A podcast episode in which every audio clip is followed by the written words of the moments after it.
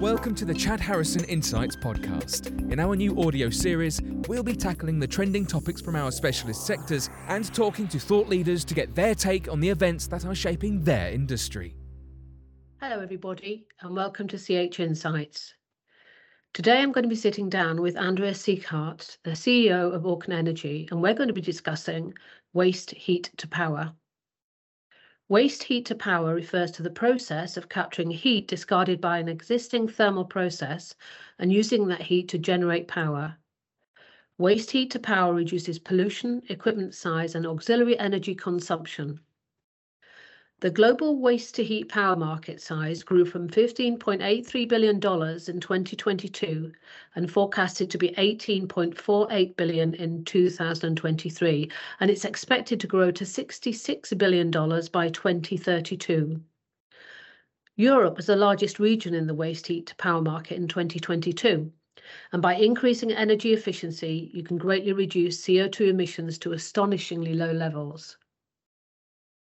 Before co-founding Orcan Energy in 2008, Dr. Andreas Sichert worked at IBM in Germany in the field of application development and management consulting and as a scientific editor at the Technical University of Munich. He studied physics at TUM, where he also completed his PhD. He is an alumnus of Bayerische Elite Academy, the Sloan Schwartz Foundation, and a supporter of TUM's startup commitment. From 2014 to 2017, he was a member of the SME Advisory Board of the Federal Ministry for Economic Affairs and Climate Action. He has published several scientific articles and is named inventor in the field of organic Rankine cycle technology. Orcan Energy AG was founded in 2008. Um, it's a leading European clean tech company offering efficient energy solutions based on organic Rankine cycle or ORC technology for the conversion of waste heat into electricity. This market is estimated to attain more than 12% growth rate throughout 2032. So, Andreas, thank you very much for sitting uh, down with me today. Really keen to hear all about Orcan Energy and what you've been doing. Um, I understand that Orcan Energy, was born out of research that you completed at the uh, Technical University of Munich. The name's great, by the way. I'm taking that's the ORC from um, organic Rankine cycle. Um, and together with Dr. Andreas Schuster and Richard Aumann, you recognise it would be possible to harness waste heat created during everyday processes, such as in manufacturing, industrial, marine and power generation and develop a simple, cost-effective and efficient energy solution. Andreas, can you tell me how you actually came to this solution and what was the main driver behind the concept? Yeah, uh, of course. So first, thanks for having me. Great talking to you.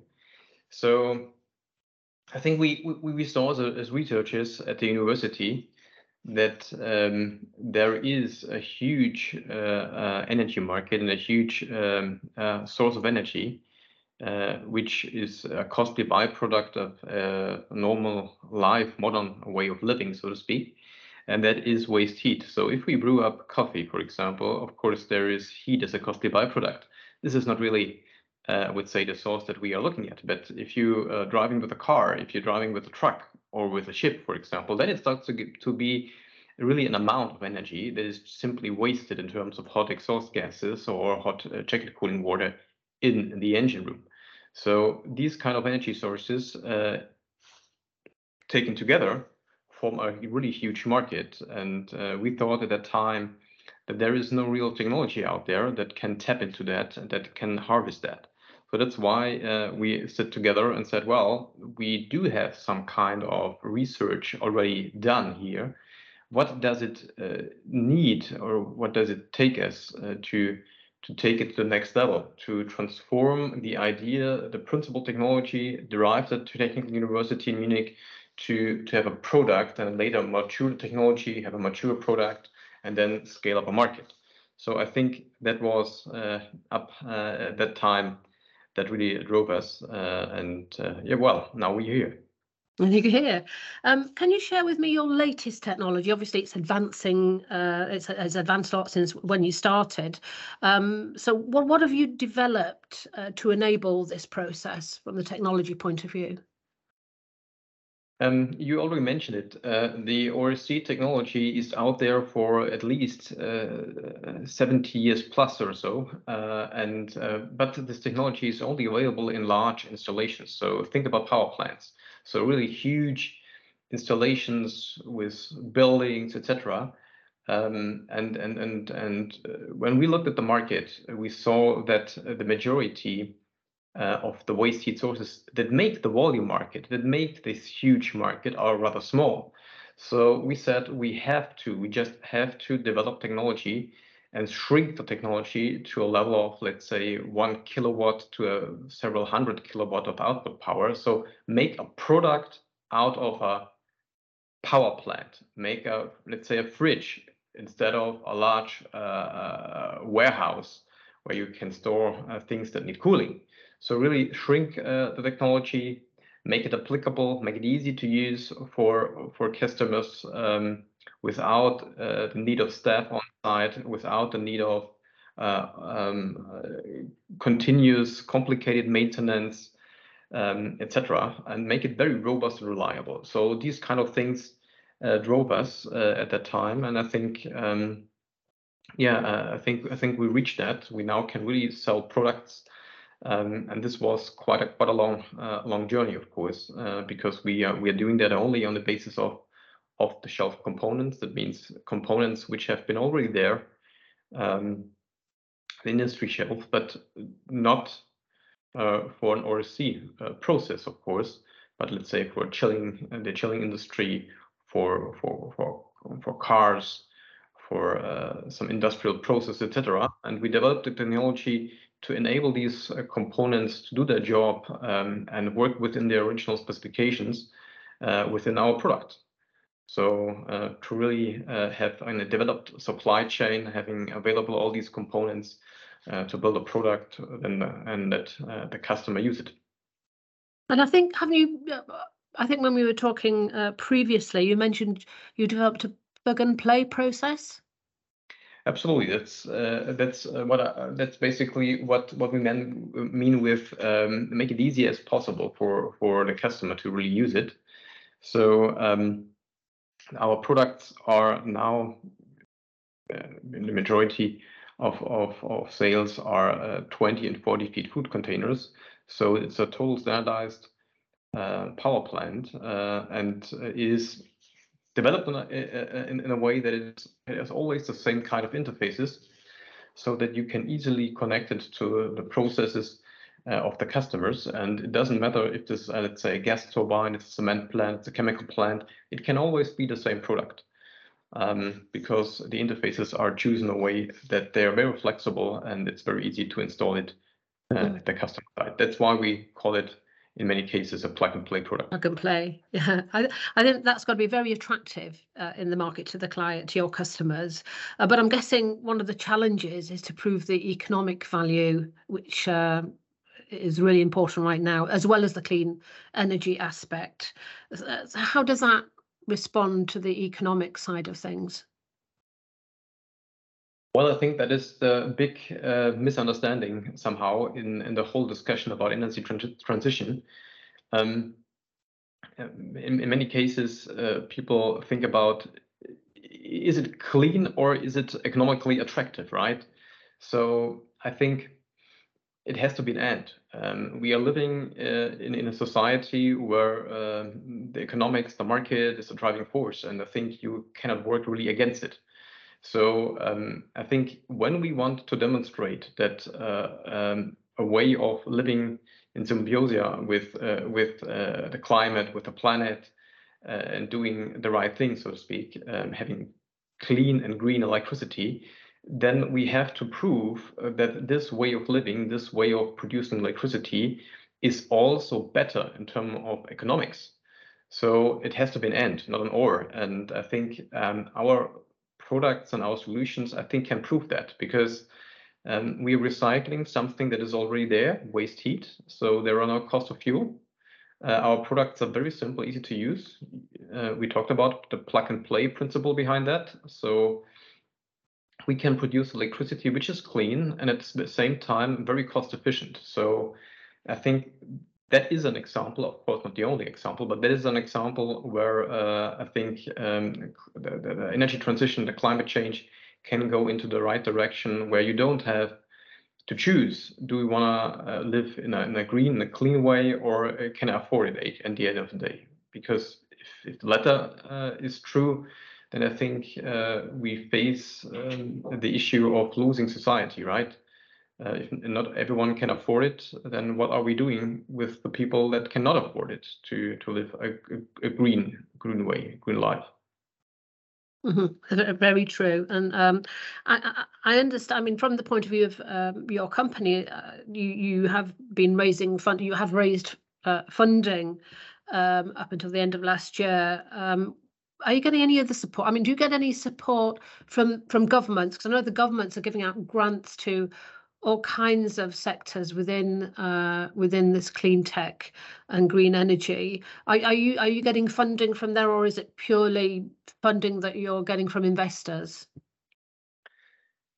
Well, uh, I think uh, last year's round was a very successful one. It was even oversubscribed, so we decided uh, at the end of the year that we also uh, welcome Otium Capital as a new shareholder in the company. Um, but from the governmental side, I think there are two two aspects here. The one is providing funding or providing subsidies in some kind of. We can talk about that in a minute. And the other thing is making the right rules. So I think it's even more important um, if we look at governments and authorities to set the rules in a way that uh, the markets are open for innovation and open for the right technology, and there is still some kind of competition. What kind of technology, what kind of product, is the one um, that provides the best benefit in both worlds, economic, uh, but also in, in environmental and, in, and of course other aspects as well. Um, and uh, that is, I think, I think the biggest impact governments can have to setting the right rules. And we see that if we look a little bit uh, at Europe, where you have a lot of rules and regulation that I have to admit in many ways are are are um, hindering innovations and scale up of new new new new solutions and products. And if you compare that with other regions in the world, U.S., uh, Asia, China, for example, the growth rates for uh, for new technologies are totally different. And uh, I think we are living in the fear that um, that the other regions of the world can overtake us, even uh, in in fields uh, like clean and green tech. So coming to the support in terms of money, I think yes, it is important, especially in the start. So if you just have an idea, nobody it's hard to find people that provide you with money in the very early beginning. So governmental programs can be very helpful there. They have been very helpful in our case too.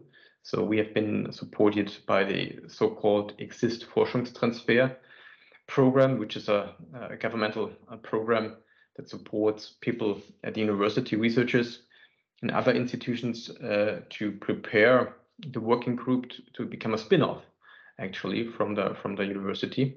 Uh, and uh, that this really really helped a lot in the early days. And then there, of course, are additional programs, R&D programs, uh, that uh, where you, when you have a new idea, you want to take the technology to the next level, then you can get a certain support from the government. I think they are they, these programs are good, um, but they only really generate the real impact if also the rules in the market uh, are, are, are uh, made in the right uh, direction. I think um, you're exactly right there. What you've said about uh, you know certain areas of the globe are sort of steaming ahead, if you excuse the, the pun. Um, but they, the, you know, they really are investing a lot, and, and, I'm sure they that we will catch up in Europe. There's lots and lots of new rules and regulations going around uh, at the moment, doing the rounds, and um, hopefully we'll get more benefit in Europe now of, of pushing uh, this technology forwards. But but having said that um, about a year ago, you teamed up with Baseload Capital um, to harness heat from oil and gas wells in the US. I didn't even know, I hadn't even thought about it, Andreas, that you got all this excess, um, you know, hot water, just just wasting that heat. I mean, it never never never entered my head that that would happen. I just thought oil and gas. Um, this is very very interesting that you've harnessed that. Um, what other van- ventures have you got on the horizon um, around the world? So thank you first of all. Yes, uh, this this is a very exciting one. So um, uh, I think uh, broadly speaking, uh, geothermal power is I think one of the renewable energy sources that is also uh, not not uh, yet developed to its full potential. And the reason for it is, uh, amongst others, that the risk of drilling is typically quite high because people tend to build uh, rather huge electricity power plants. And with our technology, uh, now you can build smaller plants. You can decentralize these. And especially, especially um, uh, in this project, uh, together with Basil and Chevron, uh, we looked at existing holes from the oil and gas industry where you exactly know what is coming out of the ground and you can avoid this risk of drilling, uh, this subsurface risk, and you can again use what's already there, the assets in the oil and gas industry. And in many cases, of course, not in every case, but in many cases, uh, uh, the mixture of water and hydrocarbons coming out of the ground is at a temperature level that can be used to produce carbon-free electricity on the site. And I think that could be a way to to really help the oil and gas industry because it's it's simply there, right? So we can argue it's as good, it's as bad, but it's there. And if we can can can make it used to produce carbon-free electricity and, and, and save the planet, maybe a piece, um, a step forward, uh, I think that that that would be really helpful. So what other ventures are out there? Of course, we, we were looking to to very interesting regions in the world emerging markets where there's a lot of potential, uh, where there's a high uh, speed and dynamics of how the society is developing, uh, and with society, typically the energy demand is developing, and um, we want to help them so that they, they can, to a certain extent, leapfrog the traditional way to build fossil fuel power plants, etc., but make more efficient ones, making uh, next generation uh, uh, power plants um, to to not uh, let's say make the same historic CO2 emissions as we have done here in the Western world. So that is something where we are embarking on new ventures in, in Asia, the Middle East, uh, in, in, in Middle and in, South America, and, and we're very excited. At the same time, we are not, uh, of course, leaving, let's say, our home market, European market behind. We're looking here very industry specific into collaborations and segments where we can uh, build up partnership that uh, that make it um, uh, quicker uh, to really uh, deploy the technology to certain uh, industry segments and customer segments um, because we have a lot of synergies from side one to side 2 mm-hmm. I, think obviously everybody's trying to move very fast, aren't they, with the clean tech now? I think um, we're we're we're in in a race, I think. Uh, yeah, absolutely. the environment. Yeah, absolutely. I think uh, I think the big point uh, here is um, people always are talking about emission rates, right? So, uh, what country, what industry is cutting the emissions to an arbitrary chosen reference year? But the truth is, and and, and by the way, in, in, in the multiple in most of the cases, we are just lacking our goals, right? So we are behind mm-hmm. our goals. We are not we are not uh, really uh, uh, doing good here, and um, uh, the, and looking on on the broader scale to to on on the planet, I think it's very important uh, to understand that when we talk about climate change, uh, we're talking about the budget problem, right? So the, the, the, the the climate reacts to a certain concentration on CO2 in the atmosphere. And there are physical uh, mechanisms that are heating up the planet and uh, also inducing some self-enforcing mechanisms and, and so on. So it's a budget problem at the end of the day and not really, let's say, a rate problem. So the quicker we are, the higher is the certainty that we really can have an impact And if we are looking on the goal of 1.5 degrees and limit uh, the global warming to that, I think we are already late, and I want, do not want to say too late, but we are very late in, the, in, in this game. So that's why it's so important to really speed up and and and and to roll out existing technologies as quickly as we can and scale them to a certain level where they can really impact that. Because if we just wait for for promising things, I'm a big fan of fusion power, but this probably will not be available before commercial scale 2040 2050ish something like that and well, if we are just waiting for that it will be too late it really yeah. will be too late yeah I think that this is we, we, we don't want to miss the bus, as they say, do we? Really, um, using ORC technology. Uh, this is another another thing that I was quite amazed about. Um, ships can reduce their fossil fuel consumption by 260,000 litres per ship per year. What is the marine industry percentage uptake on this technology and, and why isn't it mandatory on all new ships? It should be in my mind because this is a no-brainer. 260,000 litres per ship per year.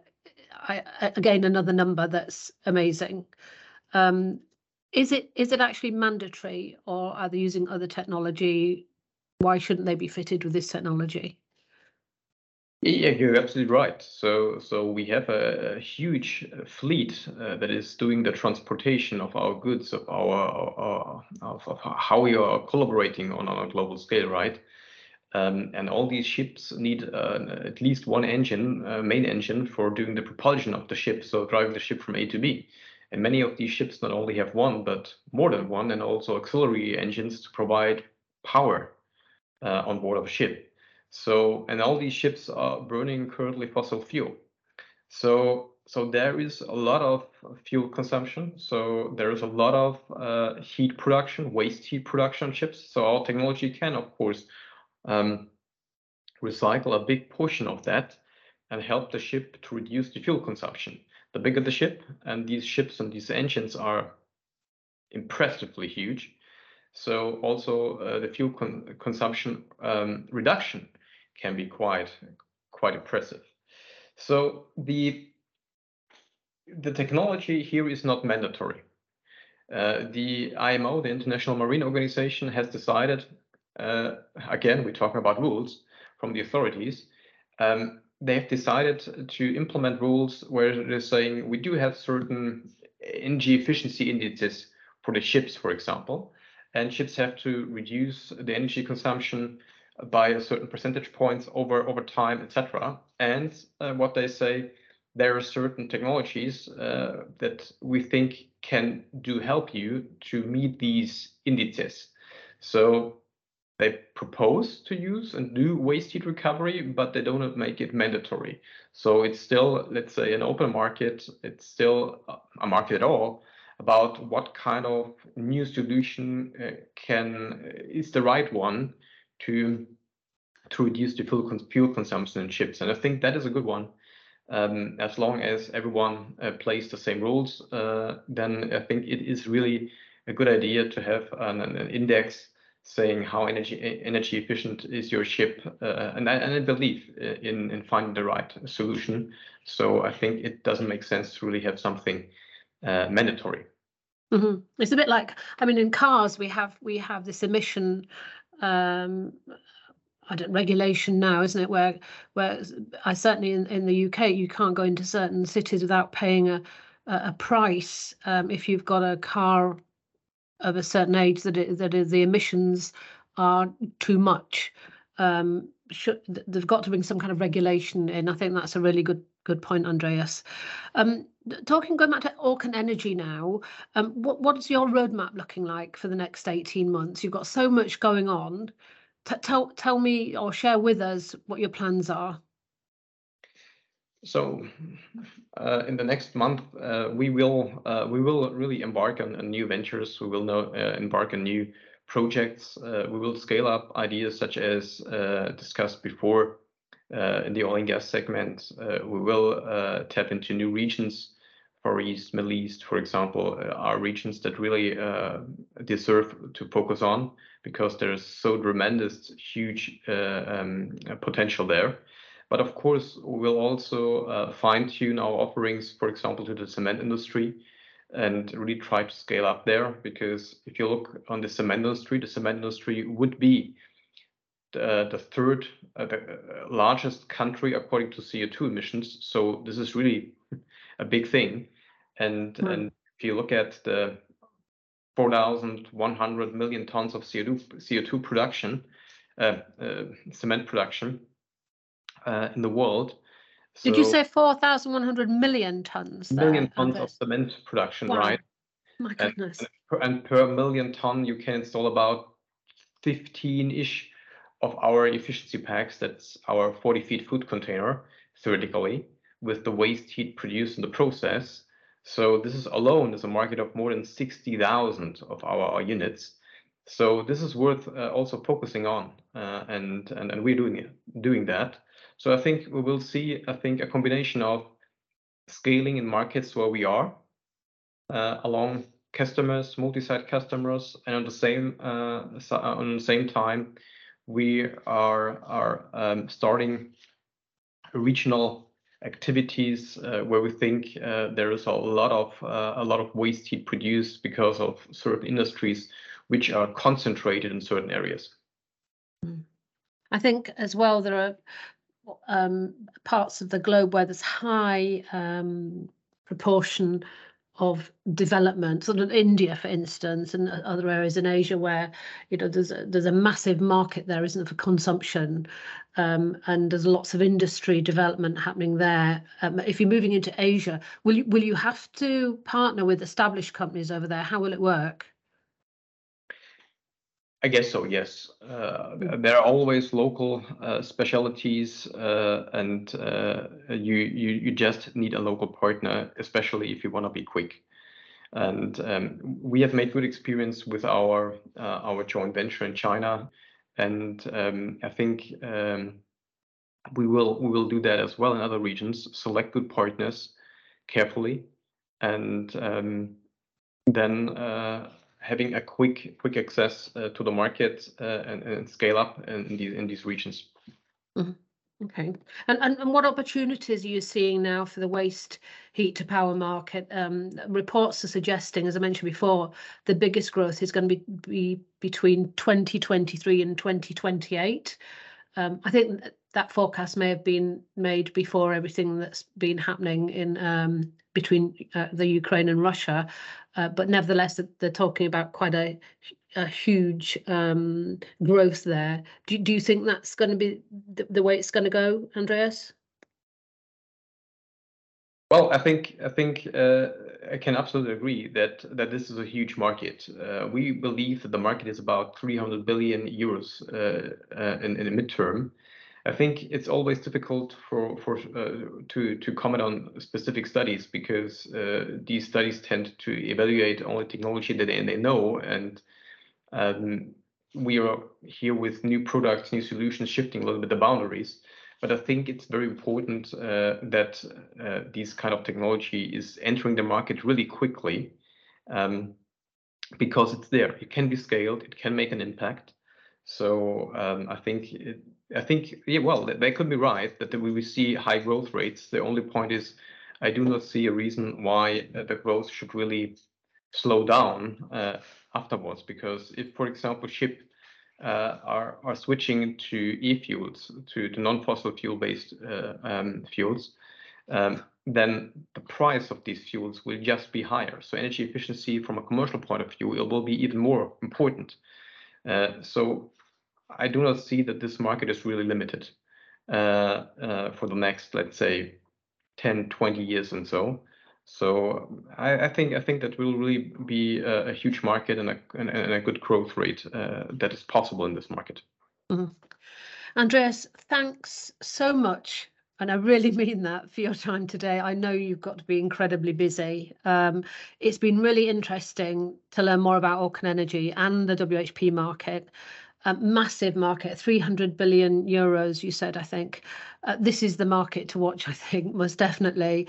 Um, and uh, it's not, it's without, it's a market that is sustainable and it's without adding to the global carbon emissions in any shape or form uh, which I think is is uh, remarkable, and certainly a major player in the circular economy. And it's really super to see companies such as your company, Orcan Energy, having a real impact in this way. I love the plug and play idea. It's really, you know, I'm really taken with that. I, um, I've researched a little bit more about it since we first spoke.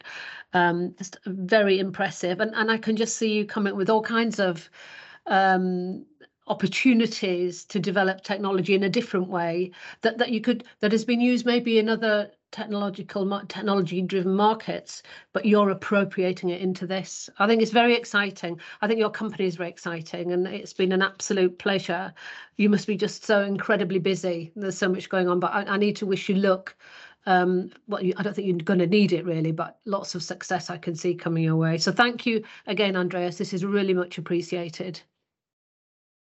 Thank you very much. And yeah, we're looking forward to it, to the journey, and we hope really that we can make an impact uh, on many different levels. So thank you very much. Thank you for the time.